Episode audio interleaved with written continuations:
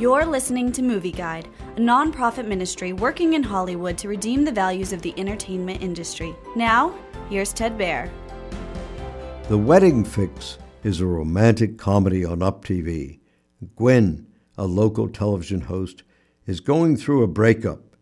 At the same time, she agrees to help her best friend with her big wedding plans, which proves to be the perfect distraction. Uptight, overplanner Gwen must work together with the go with the flow best man Josh to pull off the perfect wedding for their friends.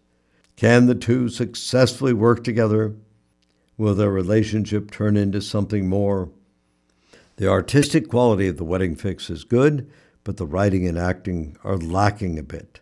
For example, the movie is cheesy, predictable, and drags on a little too long. Also, movie has a strong romantic worldview where the main characters are easily controlled and driven by their hearts and emotions. At the same time, however, the wedding fix is sweet and innocent and contains some wholesome content and strong positive moral qualities, stressing true friendship, love, loyalty, and doing the right thing. Ultimately, it's the movie's romantic elements that are mostly objectionable, so it's for that reason that Movie Guide advises caution for younger children.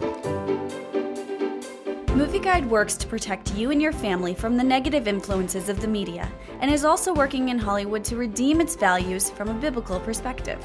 For the latest Movie Guide reviews and articles, go to movieguide.org or download the app to your Apple or Android device. You can also subscribe to the Movie Guide podcast on iTunes.